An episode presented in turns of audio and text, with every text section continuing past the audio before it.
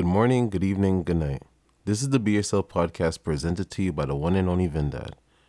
I was just here sitting thinking, like, yo, some fucking wild ass kids, man. You know much I used to actually deal with confrontation like it was regular? And I said on my past podcast, like, people treat confrontation like it's death, like they run from that their whole life.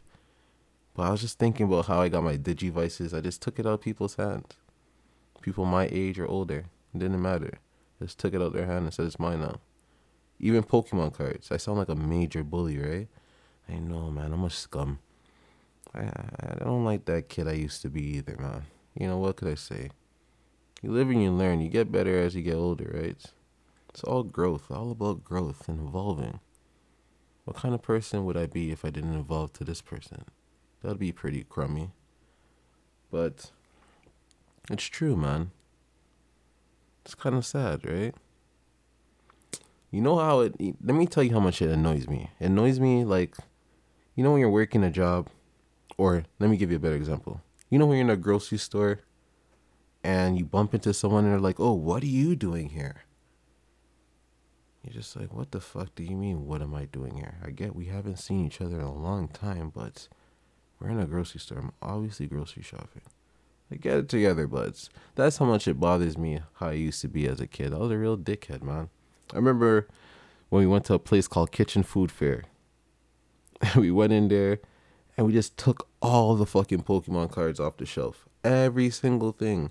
And ran back to our area and the guy that owned the store chased us all the way back to the area and then i don't remember what happened. I think we went inside. We came back out. He ended up driving through the neighborhood in his car. He was fucking pissed.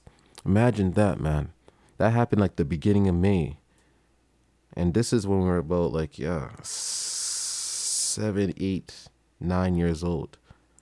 And then imagine by the end of may that same month we went back there this time with the older guys and everyone because it was Firecracker Day, which is Victoria Day, and we just took all the firecrackers.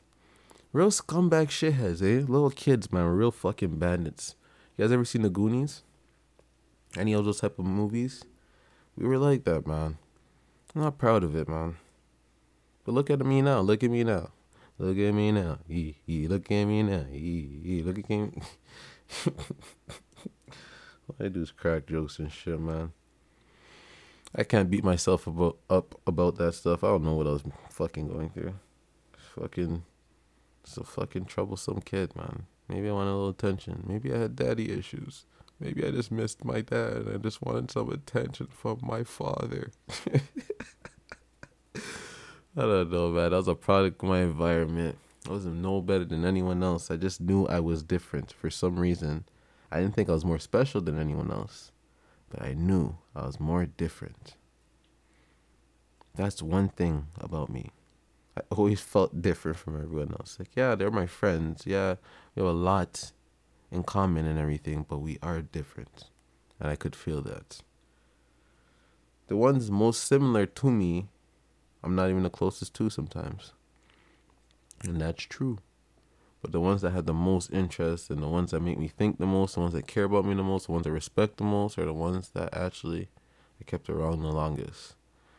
My friends and I were known for being these as kids, breaking and entering, but I stuck with certain friends because they never broke a commitment. You hear the bars?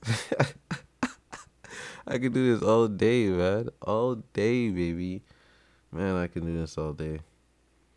And you know, this is just fun and games, bro. It's all fun and games.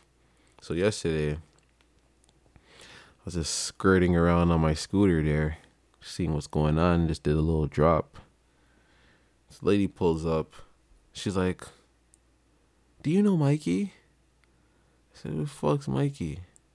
She's like, "You have to know Mikey. Your face is so familiar." And starts smiling with me. I'm like, "I don't know who Mikey is."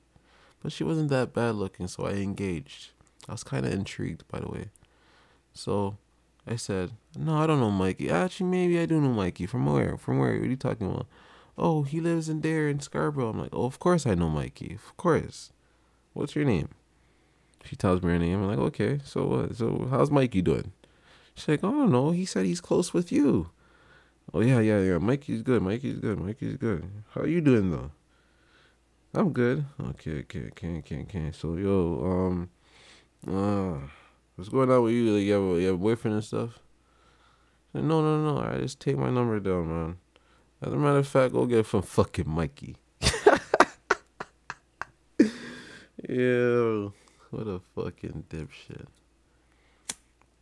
Oh gosh. Yes, I'm hitting a reefer. It is officially 12 a.m. at night right now.